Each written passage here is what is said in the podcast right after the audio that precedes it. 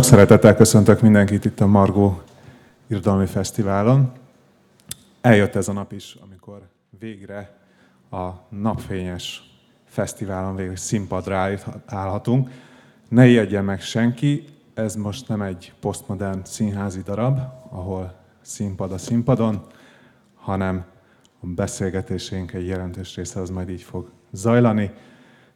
Egyébként ez se igaz, hanem az irodalmi fesztiválon azt találtuk ki, hogy szeretnénk minél közelebb hozni a közönséget és a szerzőket, ezért próbáltunk mindenkit a könyvekhez és a szerzőkhöz közel hozni, úgyhogy innen a természetes közegükbe figyelhetik meg az alkotókat. Amit ma el kell mondanom, egyrészt, hogy Beregi Tamásnak a könyv bemutatójával kezdődik majd a fesztivál, itt leszünk Fini Petre és Kukorelli Endre, és az est zárlata pedig Závada Péter könyv bemutatója lesz, és mindeközben a kis színpadon is zajlanak a programok. Én szoktam lenni a nagy színpadon, úgyhogy ilyenkor mindig elmondom, hogy természetesen nem menjen senki oda, csak hogyha szünet van, hanem inkább az itteni programokat kövessék. És ami még nagyon fontos, az az, hogy idén van lehetőség arra, ugye mégiscsak egy ünnepi alkalomról van szó, és a Könyvesmagazinnak az Eszterházi számának a megvásárlásával kaphatnak mellé 2 jegyet a szombatesti Margó ünnepi esztrád műsorára. Itt az infopultban tudják megvenni ezt a igazán különleges és vaskos Könyvesmagazin külön számot, úgyhogy mindenképpen érdemes. És ha már ott vannak, akkor szétnézhetnek a különböző egyéb margós termékek között, mint amit az egyik a rajtam is látható idei póló, illetve ugye az idei arculati tervhez kapcsolódó repipoharak, illetve vászonzsákok is találhatóak, és nyilvánvalóan, hogyha megnézzük ezeket a tevékenységeket, akkor bármelyiket lehet a Margó Fesztivál nyitásáig itt a Városmajorban folytatni, természetesen a könyvek társaságában. Ez egy könyves fesztivál, ezért még azt el kell mondanom, hogy a Bookline busznál természetesen megvásárolhatják a többek közt a fesztiválhoz kapcsolódó könyveket is, kedvezményesen, és természetesen dedikálások is lesznek. És akkor én miután itt nem merek majd megmozdulni, de azért megígérem, hogy elhagyom a színpadot, de hogy még akkor elmondom, ugye, hogy a mostani a Helikon Kiadónál megjelent Egyszer egy kutya című kötetet Ott Anna fogja bemutatni, Beregi Tamás részvételével, és itt van velünk Kovács Patrícia is, aki meg a szövegeknek az előadásában fog közreműködni, illetve talán én most lehet, hogy kitakarom, de Janka is a színpadon van. Úgyhogy jó szórakozást kívánok, és hát is adom a szót Ott Annának.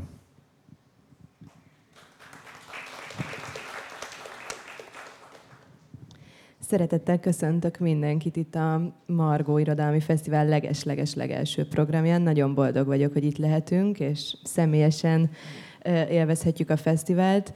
Még egyszer köszöntöm én is Patríciát és Tamást, és ez egy nagyon nagy ünnep, mert én 2 hónapja kaptam körülbelül meg, Tamás, ezt a kéziratot, akkor még csak ilyen A4-es papírokra kinyomtatva, akkor arra hivatkozva raktam félre, hogy olyan, mintha egyetemi jegyzeteket kéne olvasnom, és szöveg kiemelővel olvasnom.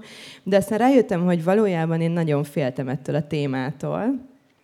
Ahogy Janka is itt van most a színpadon, én is 2 kutyával élek most már 10 éve, és sejtettem, hogy egy regényben, hogyha van egy kutya, akkor ezzel a kutyával valami fog történni, és hát jó eséllyel lesznek benne nehéz pillanatok is.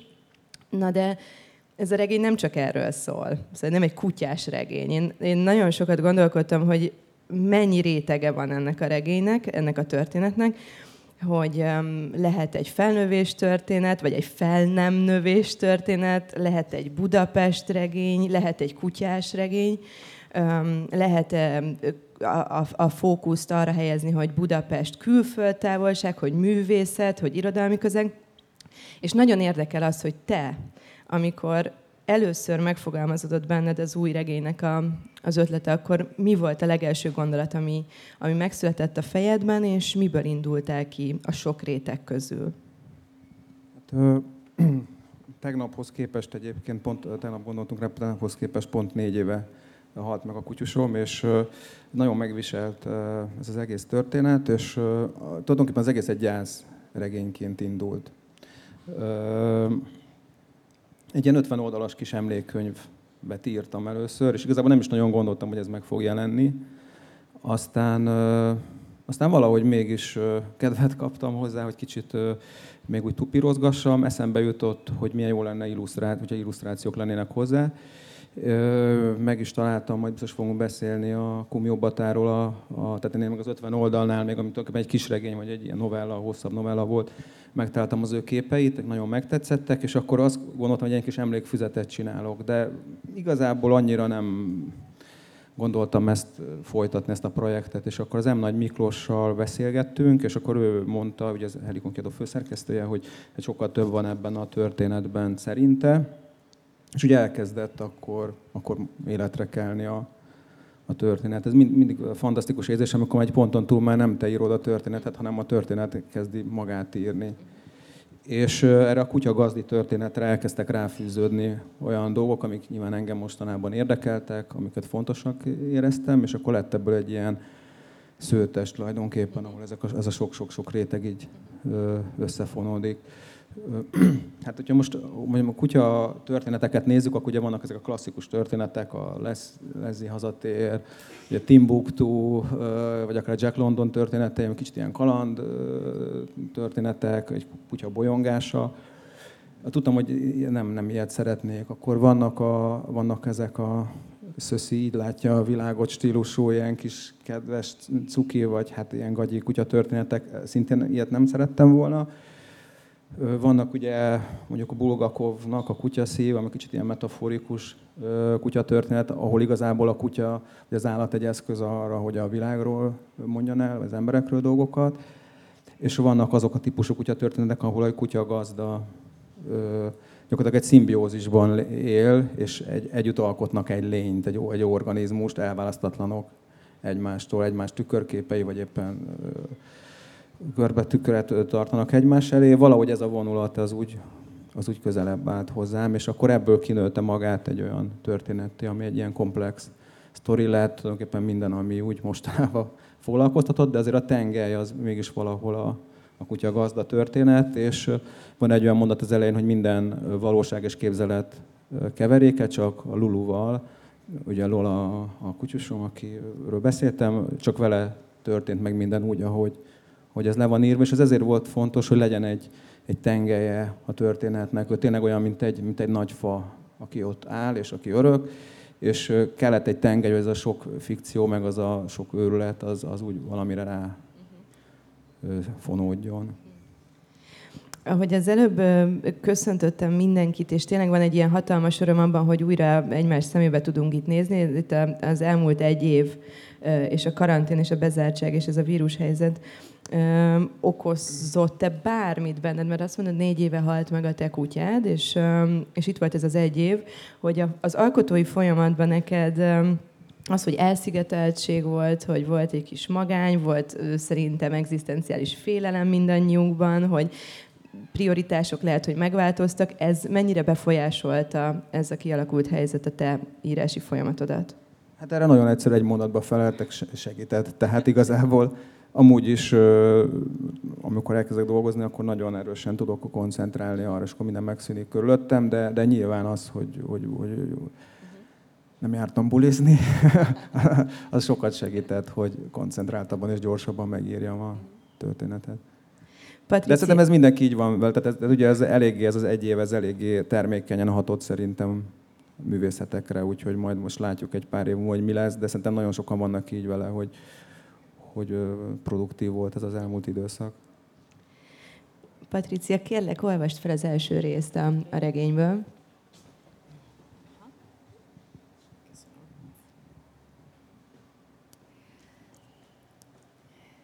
A hazatérés után, amikor végre 2-esben maradtak, furcsa érzés kerítette hatalmába a fiatalembert.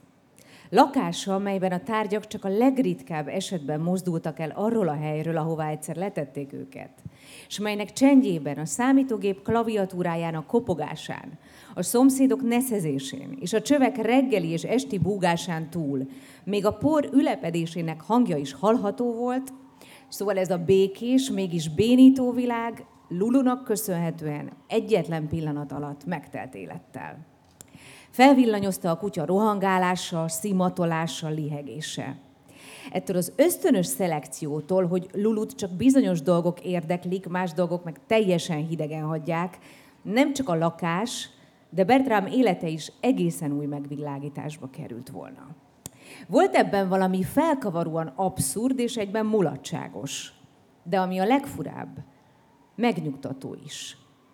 Lulu jelenléte újfajta értelmet adott az otthon fogalmának. Bertram mostantól már nem egyedül él, hanem megosztja életterét más valakivel.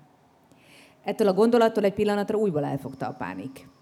De ahogy ránézett Lulura, rögtön meg is nyugodott. Sőt, félelmeit megint eufória váltotta fel. Bertram eddig nem is gondolkodott el azon, hogy tetszik-e neki a Lulu név, amit a menhelyen ragasztottak a kutyára, csak azt tudta, hogy az állat másik neve, a csiperke, az valahogy egyáltalán nem illik rá. Olyan idétlenül meseszerű. Az örökbefogadáshoz hozzátartozik a rituális névadás is. De Bertram megbékélt a Luluval. Tényleg, hát volt a kutyában valami Lulu-szerű. Azért az elkövetkezendő napokban számba vette a lehetséges kutyaneveket. Úgy, mint Zsömi, Morzsi, Husi, Kajszi, Bambi, Bumbi, Csöppi, Zseni, Heni, Rumli, Sámli, Lompos, Fruska, Bogyó, Bundás, Villám, Moszat, Maszat, Zuzmó, Mütyűr, Nyünyű, Nyunyi, Nyifi, Nyafi, Nyili, Nyali, Nyilinyali, Nyalinyeli, Morgó, Kócos, Morci, Durci, Csúri, Büdi, Puki, Pukedli, Hokedli, Bigi, Pegi, Sisi, Durci, Merci, Misszi, Kiszi, Köszike, Szia Uram, Köszi Hölgyem, Szöszi, Szipi, Szopi, Morgó, Zsömi, Durcás, Puki, Büdös Gizi, Kócos, Nyunyi, Doktor Nyugyinél született Lompos Sziszi, Miss Szöszi kisasszony, Doktor Szöszi Anatoma Bogyó, nagyméltóságú asszonyné, Kleopátra fáraó Szöszi kisasszony született, Turomanci infás Szöszi, Mercedes González de la Rosalinda Barangán Csuri de Szotyi Cruz, Nyúnyi i Pukipuk Hermandos de la Zsömi, főkirályi Mademoiselle úr Szöszi infás özvegyné, és végül, de nem utolsó sorban, Lili Lalilala Lili Lolo Lele Lola Lulu. De aztán csak rájött, hogy a legutolsó kettőt leszámítva egyik sem tetszik neki. Mind vagy mesterkélten cuki, vagy túlzottan szépelgő.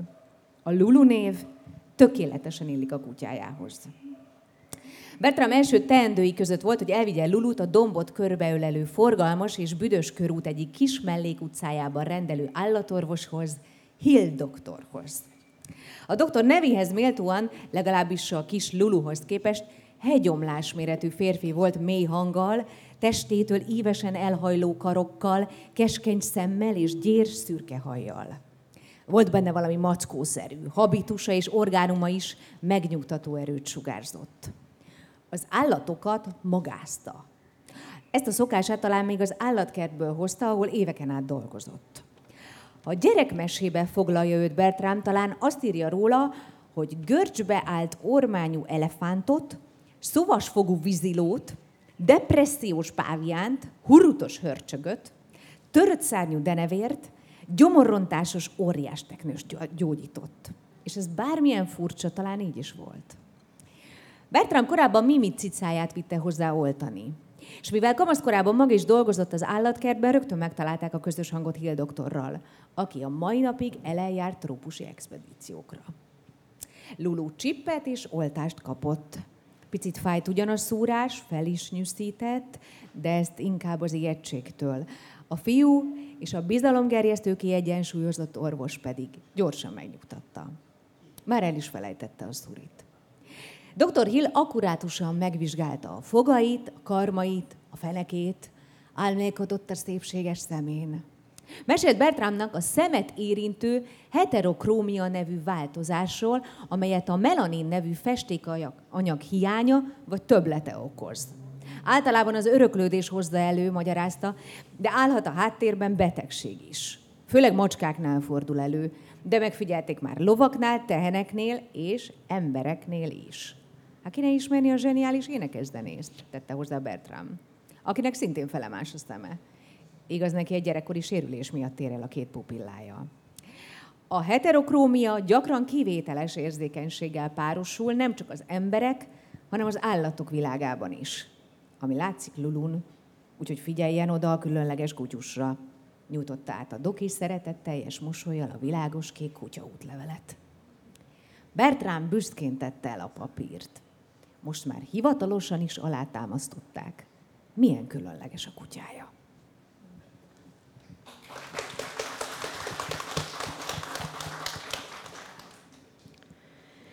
Beszéljünk egy kicsit erről a fiúról, férfiről. Fiút mondok, mert hogy mindegy is, hogy hány éves, nekem egy ilyen kölyök karakter, valószínűleg a jelleméből adódó, vagy a helyzetéből adódó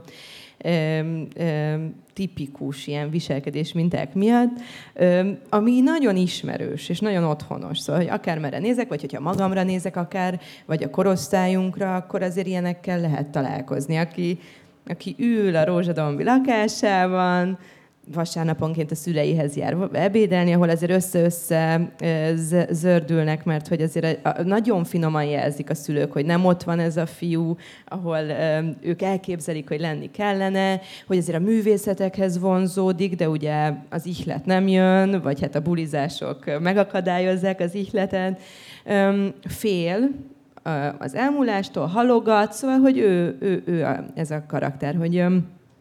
Mennyire kellett neked akár magadba nyúlni, vagy körbenézni, vagy hogy ezt a karaktert ennyire hitelesen és jól meg tud írni? Hát egyszerű magamból indultam ki, de aztán ugye az írás során folyamatosan távolítani kellett a történetet saját magamtól. Tehát az eddigi regények, amiket írtam, vagy nagyon fikciók voltak, vagy dokumentalisták, mondjuk akár az egyetleneim, de itt tulajdonképpen a kettő között meg kellett találni egy középutat, amikor a fikció gazdagítja a történetet, és nem kezdi rombolni. És ugye Bertram az a klasszikusan ez az elveszett X generációnak a tagja.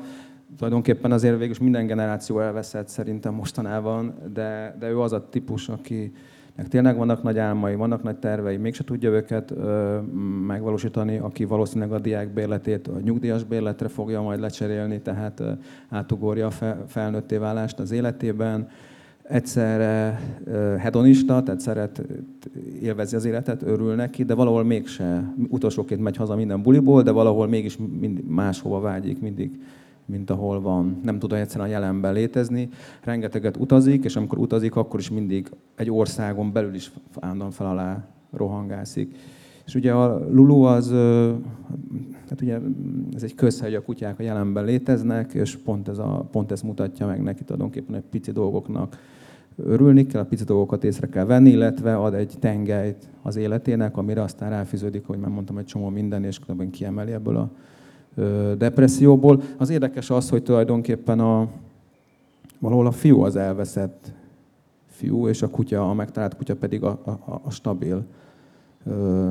Tehát egy ilyen paradoxon az egész, vagy egy paradox helyzet áll elő kettőjük között. Ezt a fiút folyamatosan foglalkoztatja az elmúlás, és az ettől való félelem, és ahogy mondod, hogy tényleg a kutya az egyetlen, ami a jelenbe tudja kapcsolni. Nagyon emlékszem, hogy amikor én a kutyaiskolába beiratkoztam, az első alkalommal azt mondta a tréner, hogy minden ember életében a kutya az elmúlást, hogy a saját halandóságát mutatja meg. És én nagyon sokat gondolkodtam azon, hogy elég hosszan lehet a könyv elején olvasni Bertramról és az ő életéről, ahogy ő a mindennapjait éli, és amilyen kapcsolatai és kapcsolódásai vannak a családjával, a barátaival, nőkkel, a közegével, hogy azt mondod, hogy a jelenhez kapcsolja, de még mi lehetett az az ok, ami miatt ő azt úgy dönt, hogy ő egy kutyával szeretné most ezt a pár évet átélni.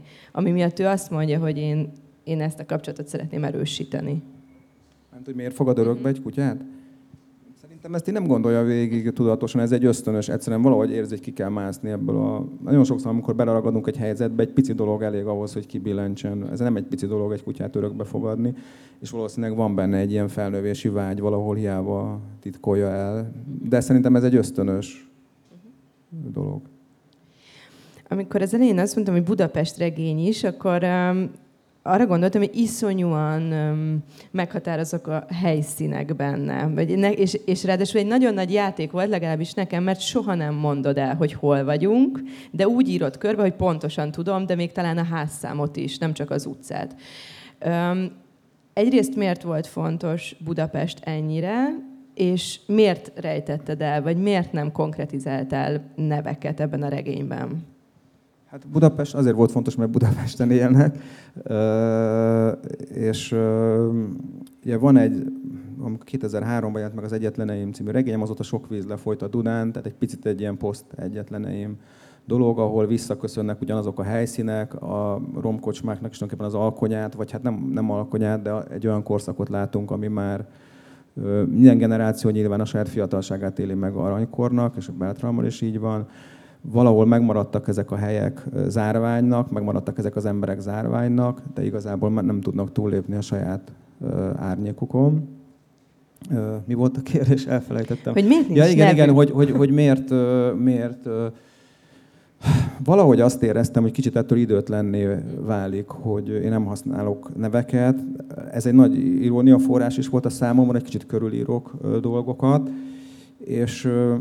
Mondjuk például vegyük az illusztrációkat, szerintem sokkal jobban illettek egy picit egy ilyen kortalan, meghatározhatatlan helyszínhez, világhoz, mint hogyha én konkretizáltam volna a dolgokat, úgy érzem, hogy picit így levittem volna így nem a sárba, de ugye a földre.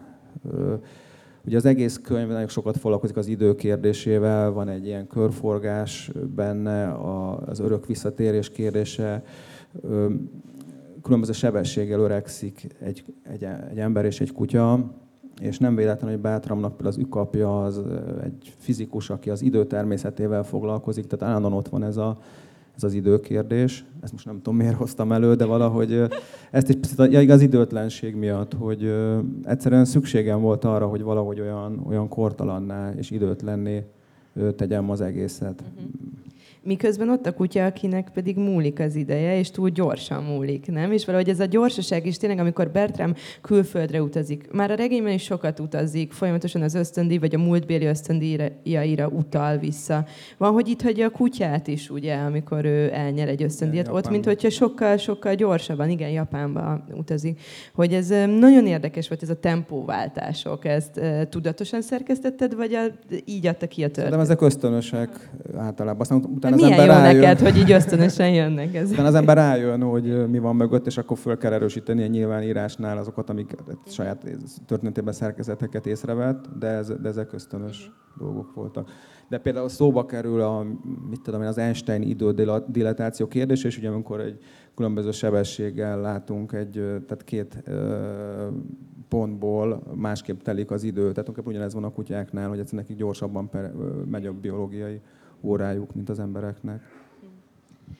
Kérlek, Patrícia, második részt olvast fel nekünk. A helyzet csak súlyosbodott, amikor Bertram ihletet kapott, és ismét dolgozni kezdett a könyvén. Ha Luluval töltötte az idejét, akkor is egészen másút járt már az eszem. Bertram világéletében szórakozott volt. Már gyerekként is folyton elfelejtett és elvesztett mindent. Egyik nyaralása alkalmával például Nikolájjal, csak úgy a hec kedvéért, bezárták Polina nagymamát régi szövetek és naftalin illatát árasztó hálószobájába, ahol az ikon előtt érdepelve imádkozott, a valószínűtlenül magasra vetett tornyos ágyánál, aztán elmentek a mezővárosba kódorogni, majd beültek a fapados moziba is, csak hogy Bertram megfeledkezett a nagyiról. És hiába figyelmeztette Nikolaj többször is, hogy vissza kéne menniük, szegény Polina végül sziszifuszi munkával, egy kötőtű segítségével 3 óra alatt kiszabadította magát a szobából. Lett is nem ulass, amikor hazaértek. Fülüknél fogva elcibálta őket a templomba, hogy meggyónják a bűnüket a pópának. Nem mintha nem kellett volna amúgy is naponta eljárniuk a templomba imádkozni és meggyónni a bűneiket.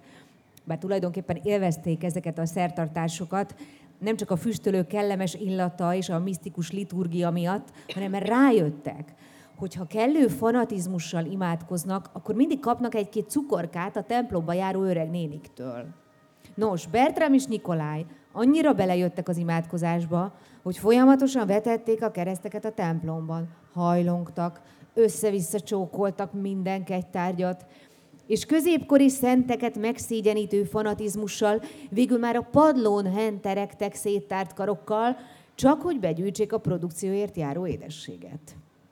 Csak ismét messze kalandoztunk eredeti témánktól, Bertram szórakozottságától, ami ugyanolyan feledékeny maradt a gimnáziumi és az egyetemi évei alatt is. Folyton elvesztette az esernyőket, a sapkákat, a sálakat, a pénztárcáját, a személyigazolványát, később a mobiltelefonjait is. Sőt, olyan is előfordult egyszer, hogy felhívta éjszaka közepén az egyik barátját a mobiltelefonjáról, azzal a kéréssel, hogy hívja már fel, legyen szíves a mobiltelefonját, mivel nem találja sehol. Feledékenysége azonban most magnum opusza írása alatt öltött igazán kritikus mértéket. Történt például, hogy kikötötte Lulut a posta előtt. Aztán dolga végeztével kiment az épületből, felszállt a villamosra, és csak a városba jött rá néhány megálló után, hogy valami nem stimmel. Mi nem stimmel, járt az agya, és akkor hirtelen rádöbbent, hogy az nem stimmel, hogy Lulut ott felejtette kikötve. Bertram akkor leugrott a villamosról, visszapattant a másik irányból jövőre, majd kiugrott a szíve izgalmába, míg megtette azt a néhány megállót, kétségbe esetten futott az utcán, majd fellökte az embereket, rémeket látott, hogy mire visszatér, nem lesz már ott Lulu, de a kutya ott ült türelmesen a posta előtt. Bár őszintén szólva eléggé megrémült, amikor a postáról kilépő gazdi elment mellette, hiába nyűszített, hiába nézte, amint átmegy az úton és felszáll a villamosra, még vakkantott is utána egyet. De még csak szemrehányás sem tett Bertramnak. Sőt, boldogan csóválta a farkát, mikor meglátta újból. Tudta, hogy visszajön érte. Bertram mégsem tanult az esetből. Hogy a napjai jelentős részét kitevő egyhelyben ülést ellensúlyozza, gyakran eljárt a dombtövében található uszodába, a kupolás gyógyvizes fürdő mellé, melyben valaha a rózsatermesztő dervis is áztatta a lábát. Egy nyári délutánon szórakozottságában elvitte magával Lulut is az uszodába.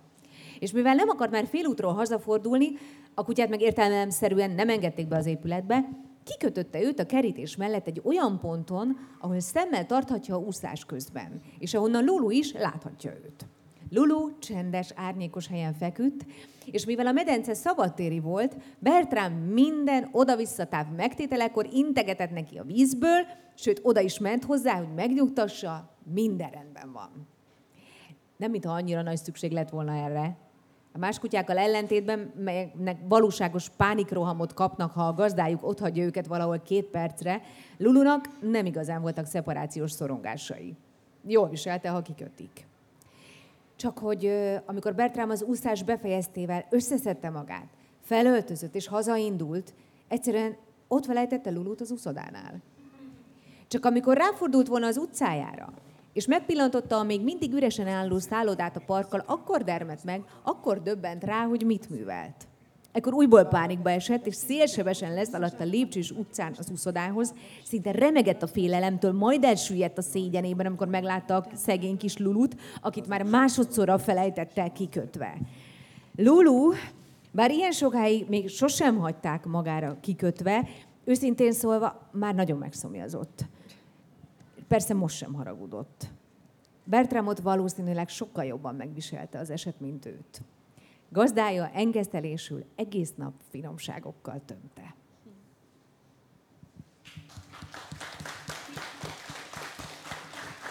Azért ez egy csodakutya ez a Lulu. Szóval, hogy sokszor felsóhajtottam, hogyha csak egyszer egy ilyen kutyával találkozni. Tamás, a könyvben bárhol is jár a szereplő, felfeltűnik egy versike, egy pársoros versike, aminek az az első sora, hogy egyszer egy kutya. És akkor sokat gondolkodtam, hogy ez vajon így megint a ritmika miatt van, vagy egy szimbólum, vagy az örök körforgás. De hogy azt gondoltam, hogy ennél sokkal, de sokkal fontosabb, mert hogy erről kapta a regény is a címét. Mondd el, légy szíves, hogy mi a megfejtés, ha van megfejtés a verssel kapcsolatban. Hát, ez egyébként édesapám ötlete volt. Az történt ugyanis, hogy én nagyon sokáig nem tudtam egyszerűen jó címet adni neki. Tehát ez egy borzasztó dolog, mert ugye általában azért egy cím az viszonylag hamar megszületik, mindegy, valamikor későn, de általában azért hamar megszületik. Cím is egy fontos gondolatvezető vagy sorvezető azért egy írónak, és ennek volt ugye a munkacíme, a fiú és a kutya néven futott sokáig, mert ugye azért fiú, mert nem tud felnőni ez az ember, a kutya értelemszerűen, miért? De valahogy az egész úgy hangzott, mint egy ilyen szovjet ifjúsági regény a 70-es évekből. Egyszer nem tetszett, és akkor egyszer az édesapámmal beszéltem, és akkor a szüleimmel, és akkor jött, mondta, hogy van ez a kis versike, és akkor utána néztem a neten, hát rengeteg változatban létezik, de ennek a versnek akkor jött ennek pont ez a lényegem, az egész könyvnek van egy, most ez lehet, hogy nagyképpen hangzik, de és remélem, hogy van egy metafizika mögötte, mert akkor van értelme az egésznek, ha van, és ez egy körforgás történet tulajdonképpen, nem ezen nem állok el nagy titkot, és piciben ez a versben benne volt, mert itt gyakorlatilag az történik, hogy a kutya ugye megeszi a csontot, megeszi a hús, megeszi a virslit, nem tudom micsodát, a pirogot, és mindig más és más emberek valahogy reagálnak erre, általában jól elverik, vagy belerúgnak, vagy nem tudom, stb. És akkor ez tulajdonképpen piciben kifejezte az egész regénynek a filozófiáját, hogy a dolgok állandóan visszatérnek valójára, kicsit másképpen variálódnak. Nagyon megtetszett ez a cím, és akkor végül is így jött a dolog. Ugye 3 ilyen nagyobb utazás van benne, az egyik inkább csak ilyen emlék, egy ilyen angliai utazás, ami abból jött, hogy ott doktoráltam, ott volt ösztöndíjjal. Van egy japán utazás, ott is eltöltöttem egy fél évet, ott régi 80-as, 70-es években japán videójáték fejlesztőkkel készítettem interjút, de ez teljesen más lett a könyvben, mert Bertram, aki ugye az örök élet, vagyis halhatatlan, hát egy nagy parája a halál, és ezzel kapcsolatban próbál egy magnum opuszt írni, és ott talál egy megfejtést egy ilyen őrült tudós professzor személyében, aki van ez az örök életű medúza, egy ilyen kis mikrokozmikus lény, amely képes, ha sérül, vagy ha valami nagyon nagy baj éri, visszamenni gyakorlatilag sejtszintre, és onnan visszaépíteni magát, és ez aztán tulajdonképpen tovább lendíti őt. Hát mindegy, szóval ez ad egy ihletet neki. Ennek köszönhetően fejezi be a könyvet, és aztán van a végén egy Izland-Grönland utazás, ami szintén egy ilyen saját ösztöndíj élményből táplálkozik, de már megint nem tudom, hogy honnan indult. Nagyon jó, de nagyon örülök. Ja, igen, hogy a versike. Igen. Tehát ez kifejezte piciben az egész könyvnek a lényegét. Nagyon örülök, hogy a Patrícia is, amit felolvasott részben, már szerepel ez a nagy mű, ugye, mert végül, miután örökbe fogadja Bertram a kutyát, utána sikerül leülni a nagy műhöz és megírni azt. És hát nem a fióknak írja, hanem hatalmas siker lesz. És utána azt is olvashatjuk, hogy hogyan tud megküzdeni ezzel a sikerrel a fiú, és hogyan éli meg. Viszont, hogy azt szeretném hangsúlyozni a közönségnek, hogy bár itt nehéz témákról van szó, ez egy nagyon-nagyon-nagyon jó, humoros és nagyon okos humora van az egész regénynek, amiben az egyik kedvenc szálam, ahogy az irodalmi közegről gondolkodik Bertram, ahogy ez bemutatja, hogy mi történik itt az irodalomban a fesztiválokon, ahol mi most ülünk, mi történik akkor, amikor valaki megír egy sikeres könyvet, és az valóban sok emberhez eljut, és utána ünneplik a szerzőt, hogy mit kell kiállnia ugye a szerzőnek, hogy mennyi programon kell ott lennie, elmondani ugyanazt, interjúkon, részben és a többi, hogy ez azt hiszem, hogy az egyik legcsodálatosabb élmény volt nekem, ahogy erről olvastam, és visszatért hozzá a srác, és erről gondolkodott, hogy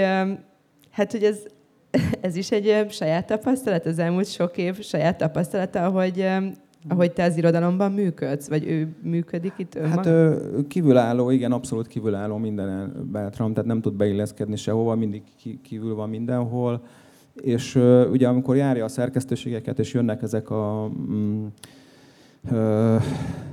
regény témák, amik nagyon népszerűek mostanában, mindig szeretem, amikor vannak ilyen kis permutációs részek a könyvben, amikor elkezdenek felsorolni dolgokat, és azok így variálódnak, és egyre jobban. És akkor ugye, tehát azt vettem észre, hogy de szerintem ezen nem mondok egy nagy újdonságot, hogy gyakorlatilag most már a szépirodalmi sémákból épül fel, megvannak azok, ugyanez van a filmeknél, tulajdonképpen megvannak ezek a receptek, amik alapján valami idézőben működik, és ezeket a recepteket permutálja tulajdonképpen a főszerkesztő, ezek köszönnek vissza, illetve hát... Tehát a tini regények, a horror regények, a tini horror regények, a család tini zombi horror, tessék, az önsegítő könyv, és stb. Tehát megvan ezeknek a műfaja. Ugyanez van a filmeknél is egyébként, és úgyhogy bemegyünk egy könyvesboltba, ugye azt látjuk, hogy mindenhol gyönyörűek a borítók, mindenhol Nobel-díjas, Kossuth-díjas írók ajánlják a könyveket. Tulajdonképpen nagyon nehéz eligazodni ebben a káoszban. Kicsit olyan középszerű lett minden, és nyilván ebben a fogyasztónak sokkal nagyobb szerepe van, hogy megtalálja ebben a helyes utat. Megint messze jutottunk a témától, de végül is az a lényeg, hogy ez egy pillanatig tart, szóval ez nem egy fontos dolog, és amikor megbetegszik a főhős kutyája, és el kell kezdeni küzdeni az életéért, akkor igazából rájön, hogy ez mennyire lényegtelen, meg mennyire felesleges ez az egész. Hát egy pillanat alatt nem veszi fel soha többet a telefont senkinek, igen, hiszem, és söpri le azt, amire ugye addig azt gondolta, hogy vágyik nagyon, hogy afelé haladna, igen, hogy ez az, amit meg szeretne tenni az életében, letenni ezt a nagy művet az asztalra. Igen. Kérlek, Patrícia, az utolsó részt is olvast fel nekünk. A már-már aprónak nevezhető légcsavaros repülőgép, mellyel átkelt a két szigetet elválasztó jeges tengeren, zúgó propellerjeivel merészen állta a legerősebb széllökéseket is. Mint a legtöbb ember, régebben Bertram is félt a turbulenciától. A gép zögykölődése most mégis feldobta. Hát még az úszó jégtáblák látványa. A repülő sötétben indult, de beelőzték a napot, és ahogy északnyugat felé szálltak, egyre világosabb lett. Bertram végtelen hó és jégmezőket látott odalenn. A vakító fehérségből aztán hirtelen kibontakozott a sziklák közé zárt város. Zarándoklat volt ez az út. Vezeklés. Bertram úgy érezte, el kell jutni a világ végére azon is túlra, és azt is tudta, hogy mindezt Lulu érteszi. Mintha már nem is a gyász elől menekülne, mintha a látható és a tapasztalható határainak átlépésével, az idő és a tér legvégső pontjának megkeresésével már magát a végességet, a halált akarná megismerni, kihívni, legyőzni, dacosan, csak azért is, itt északon, bosszút állva, amért elvitte a kutyáját. Csak hogy mint minden zarándoklat, ez sem ment olyan egyszerűen. Az időjárás annyira zordra fordult, hogy a repülő 3 sikertelen landolási kísérlet után tovább szállt. Az utasokat 2 órányi keringés végén egy évek óta használaton kívüli katonai támaszponton tették le, ahol egy barakban szállásolták el őket. A hajnali órákban ajtódörömbölés ébresztette az utasokat. Rövid időre gyengülni látszik a vihar, siessenek a buszhoz, hadarta az utaskísérő. Összekapta magát. Arra volt csak ideje, hogy megmossa az arcát, felöltözzön, és már szaladt is a buszhoz. Átszelték a jeges tájat, kértek a repülőtérre, futottak még a gép felé is, amely szinte abban a pillanatban el is indult, hogy becsukódott az ajtó. Emberpróbáló volt ez az út is, mivel a vihar közepén újra felerősödött, és légörvények vadul dobálták a kis repülőt. De a gép végül sikeresen landolt a célállomáson. A kisváros a Szigetország második legnagyobb, de valójában csak pár ezer főt számláló települése volt. A pilóta teljesítményét óriási tapsvihar jutalmazta. Az utasok úgy búcsúztak egymástól, mintha régi barátok lennének. Az izgalom, a veszély, ha csak egy kis időre is, közel hozta őket egymáshoz. A városka lakosainak fő bevételi forrását a halászat és a fókavadászat mellett a nyár elejéig kutyaszános túrák jelentették. Ilyenkor a téli időszak kezdetén nem volt még elég vastag ahhoz a jégtakaró, hogy a száhúzó kutyákkal az amúgy is olvadó jégmezőre merészkedjenek, így az állatok, amelyek száma majdnem elérte a lakosokét, a szabad ég alatt sziklákhoz láncolva keserű rabságban töltötték napjaikat. Ahogy a kora délutáni alkonyban a szállása felé botorkával meglátta a kísérteties hangon vonyító kutyákat, meghűlt a vér az ereiben. Százával, ezrével ücsörögtek, feküdtek a hóban. A sziklákon járkáltak fel, alá, csörgő láncaikra verve, miközben sötétedéssel percről percre erősödő hangjuk egyetlen iszonytató, diszonáns vonyítássá olvadt össze. Bertram tettőtől talpig megborzongott. Annyira nem evilági volt az élmény. Elképzelte, Lulu mit szólna ehhez. Félelmében ennyi vadállat láttam, még a világból is kiszaladna. Mert ezek inkább voltak farkasok, mint kutyák. Arra gondolt most, Lulu valószínűleg tőlük hozta a szemekékségét. Ősei évszázadok, talán évezredeken át adták tovább a szemszín genetikai kódját, amely ezektől a vadkutyáktól származott. Szánt húztak, vadáztak, a puszta földön vagy durva pokrócokon aludtak, vadak maradékait rágták, egymásra acsarkodtak, és néhány év alatt végzett velük a hideg és az alultápláltság, valamilyen betegség vagy egy eltévedt puskagolyó. Ez a felismerés, mint a fagy vagy a vonyítás, a csontjáig hatolt. Visszatért valaminek az eredetéhez. Mintha itt lenne elrejtve az örök hómezőben, a sziklákban, a vonyításban, a láncok csörgésében, a tájat megülő szürkületben mindaz, ami a kutyát az ember társává, Lulut az ő barátjává, szerelmévé tette. És mégis teljesen másmilyen volt ez a világ, mint az ő meghitt kutyusgazdi világuk. Mintha ősi, mogorva istenek földjére lépett volna, akik között már semmi keresni valója.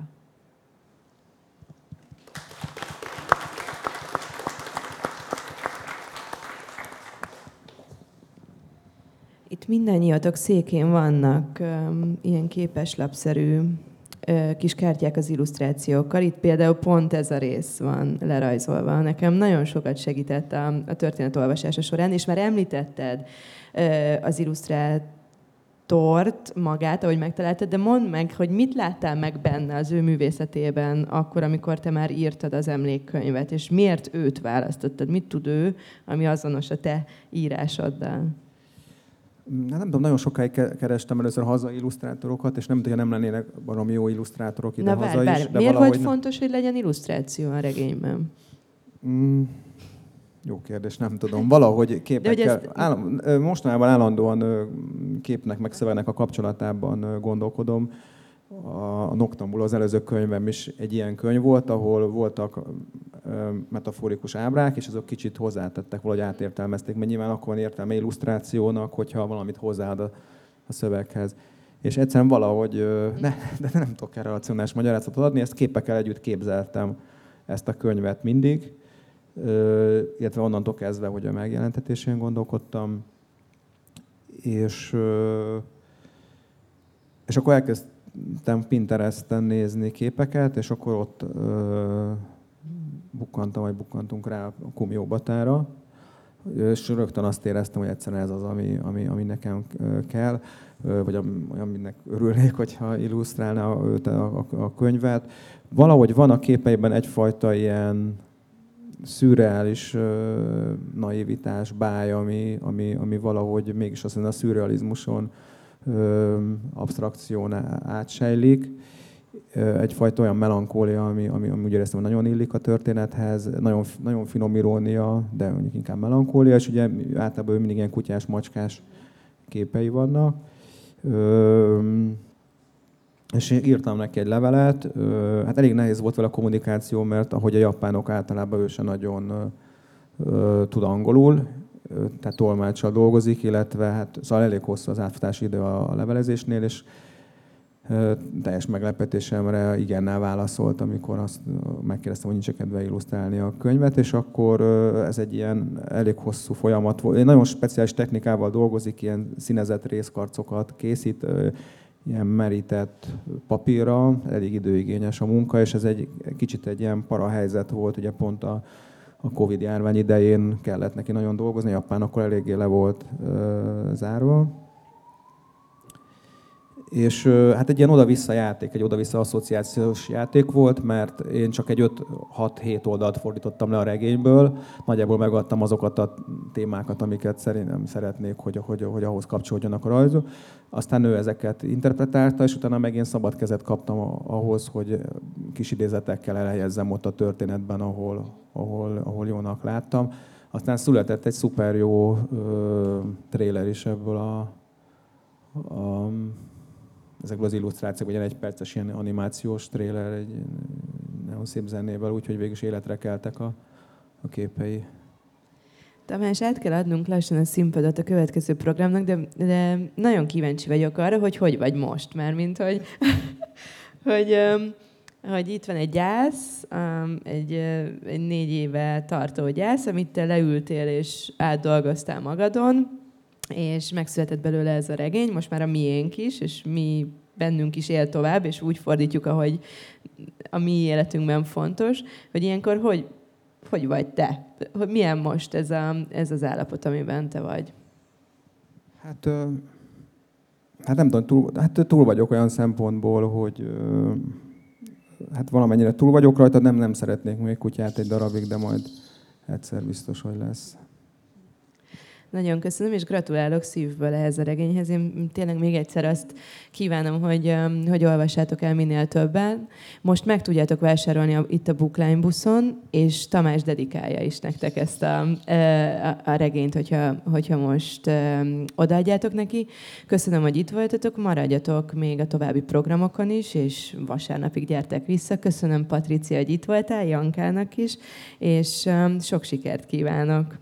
Köszönöm szépen. Sziasztok! Köszi. Sziasztok.